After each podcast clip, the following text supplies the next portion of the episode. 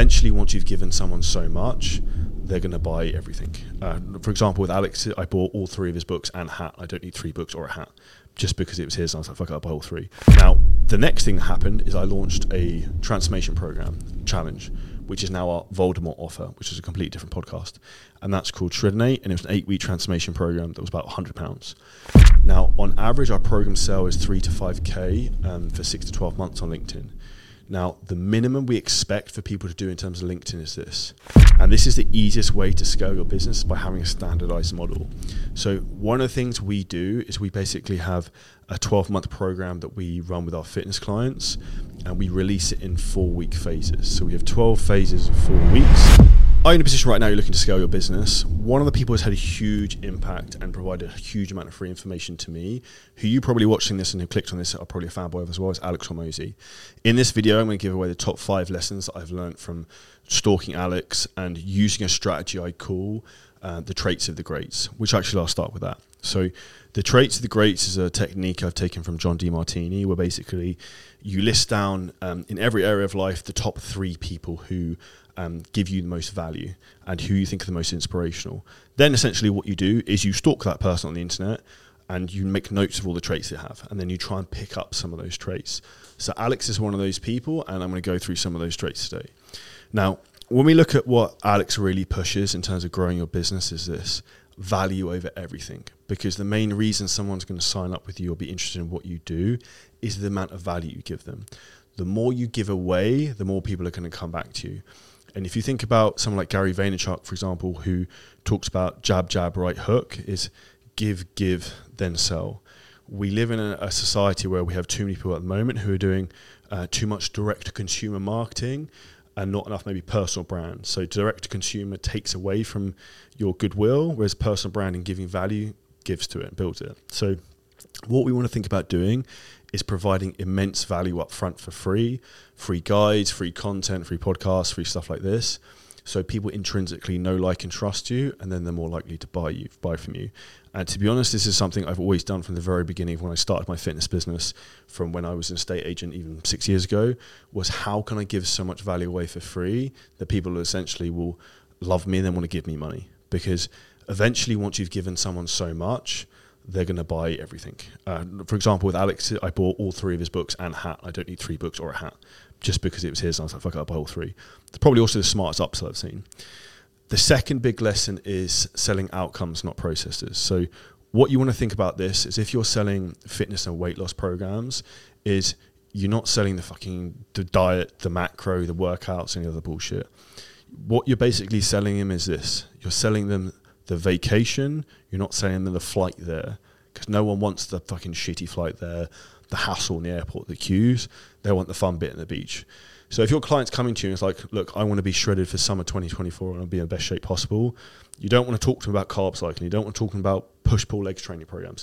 No one gives a flying fuck. What you want to talk to them about is, how are you going to feel on the beach? How's your wife going to look at you? Are your kids going to be inspired to you? How are you going to feel when you're sitting by the pool? Are you going to be proud of yourself? And think about the person you're going to become going through that process. And the more you focus on selling the outcome and the end result, the better your business will grow, because people don't give a shit about the process. Respectfully, they don't give a shit about you. Everyone's in it for them, and they just want what's going to help them get the end result at the end of it. So the most important thing you can think of is um, selling the outcome, not the process. And the way I always think about that is um, you want to sell a vacation, but not the flight there. So the more you can simplify that and not scare prospects off, because I see that happen all too much, because you don't want it to look difficult. You want it to look easy to implement. And that comes down to the, the analogy of, you basically want to sell them what they want and then give them what they need. Uh, sorry, give them what they want and then sell them what they need. Now, the third thing, which I found very interesting now going into the B two B market and running uh, a business to business market, not business to customer like a fitness, is the power of increasing transaction size. Now, here's an interesting story. So when I first started my coaching business, I was selling Word document P D F diets for forty pounds a month. And I thought I thought that's pretty good. And it was fucking ball ache. It'd take me an hour to do like a check-in, because I had to like manually do everything in Word and export to P D F. I then upgraded, and I think I made like ninety-nine pounds for twelve weeks, and then to two hundred for twelve weeks, and then two hundred fifty. And that was probably about two years I was doing that. And I was probably making like ten K a month doing two hundred pound twelve-week programs. I probably had like two hundred clients go at that time. Now, that is an example of working very hard, but not very smart. And the reality is, at that point, I didn't know any better. Now, the next thing that happened is I launched a transformation program challenge, which is now our Voldemort offer, which is a completely different podcast. And that's called Shrednate. And it was an eight week transformation program that was about one hundred pounds. What happened on that is we blew that up. We got about a thousand people in it around. And I thought I was balling a Billy, Billy Big shit. The next thing that happened from that is we had a client who was on that program who came to me from the U S who wanted one-to-one coaching. I sold him a one-to-one coaching program for nine thousand pounds. Now, the difference between selling one person versus a thousand is a lot easier to manage one. Now, the reality is, in terms of you scaling your business, the higher you can push your program prices, the longer the duration of the program you can sell, you end up playing a completely different game. And this is where I say most joke fitness mentors are selling monthly coaching, because people are worried about M R R, monthly recurring revenues for pussies. The reason people like M R R is they don't want to do any fucking work next month and they don't want to sell. The reality is your business needs to keep selling, and the leading indicator in your business being successful is this: how many calls you're booking every day, how many leads you're generating. Because if you've got leads and calls being booked, you've got income coming in every day. You don't have to fucking worry about monthly recurring revenue.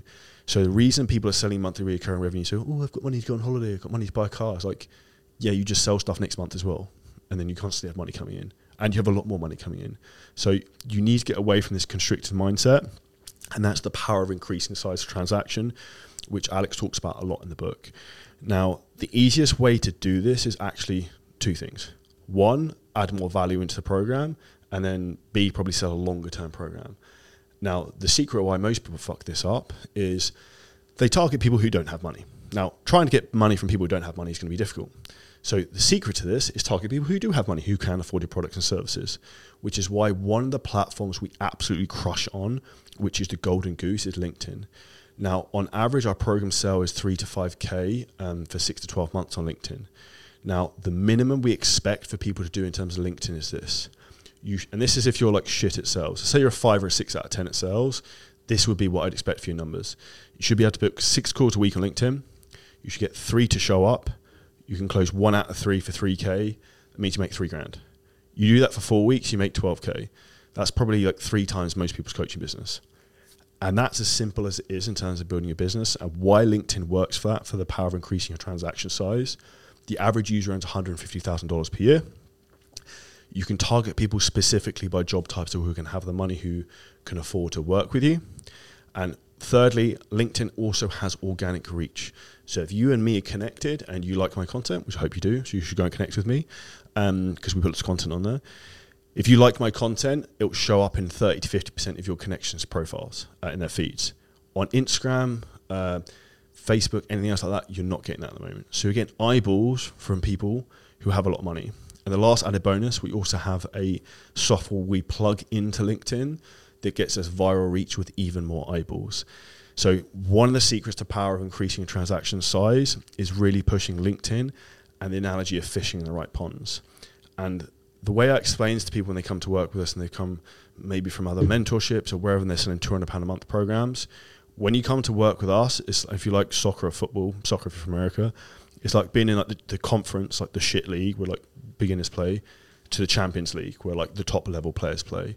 And seven-figure scaling system is the Champions League. This is like the big boy shit. So this is how you actually grow your business, because you're surrounded by other people who are doing real numbers, actually know what the fuck they're doing, and going to inspire and motivate you every single day. Fourthly, big thing I took from this book is scalability through standardization. So one of the big mistakes that people make when they're growing their fitness business to apply to fitness is everyone needs to completely customize a specific routine. Nothing can be the same as anyone else. The reality is most people don't need that. Unless you're training Olympic athletes, professional athletes, no one needs complete specialization and standardization to the exact reps, set schemes. Obviously, you're going to have to move things around for injuries and things like that, but probably ninety percent of your avatar can use the same type of training program. And this is the easiest way to scale your business, by having a standardized model. So one of the things we do is we basically have a twelve-month program that we run with our fitness clients, and we release it in four-week phases. So we have twelve phases of four weeks, a twelve-month program, and then we just release those to clients monthly. So from a training programming perspective, I don't agree with train, changing training every four weeks. But from a practical point of a business, what's the most important thing? keeping the clients happy and keeping them on the program. So if they get a new program every four weeks, they're going to be more entertained, more engaged. It looks like you're doing more, so they actually get better results and they stay on longer, which is the goal. So one of the big mistakes you don't want to do is you don't want to have everything changing for every client. You want to systematize, scale, and then have everything standardized to your avatar, but at a very high quality. If anyone wants to know coaching platform to do that, the one we use in our business is called Kahunas. If anyone has any questions, that feel to drop um, drop me a message. We've also had an episode with Mark Fox, who owns Kahunas, on the podcast as well. The final fifth thing I say I take from Alex Hormozi is this. Entrepreneurship is about problem solving. It's about identifying the big bottleneck you have right now and what's the limiting constraint on the business. Because every single business will have one thing that's holding them back. And the sole goal of us when we look at someone's business, what's the one big needle we can move that's not going to make you an extra two grand a month, but it's going to make you an extra twenty grand a month. Like, you don't want to fucking move the needle in the business, you want to break the needle. And probably the three big most common things I see from most people who run a fitness business: one, they have no sales processes and they're not selling the right prices and selling monthly programs. Number two is they have no consistent lead generation system. We've built what we call an optimal selling system, which is basically allowing us to pull in leads at clockwork overnight, all day long. Thirdly is they're fishing in the wrong fucking ponds. They're trying to sell expensive coaching programs on TikTok, getting rid of shiny object syndrome, doing all this stupid shit, trying to be a fitness influencer. Now I ask you this, do likes and followers pay your bills? No, because I know a lot of fol- um, influencers who don't make a lot of money who are going down that route.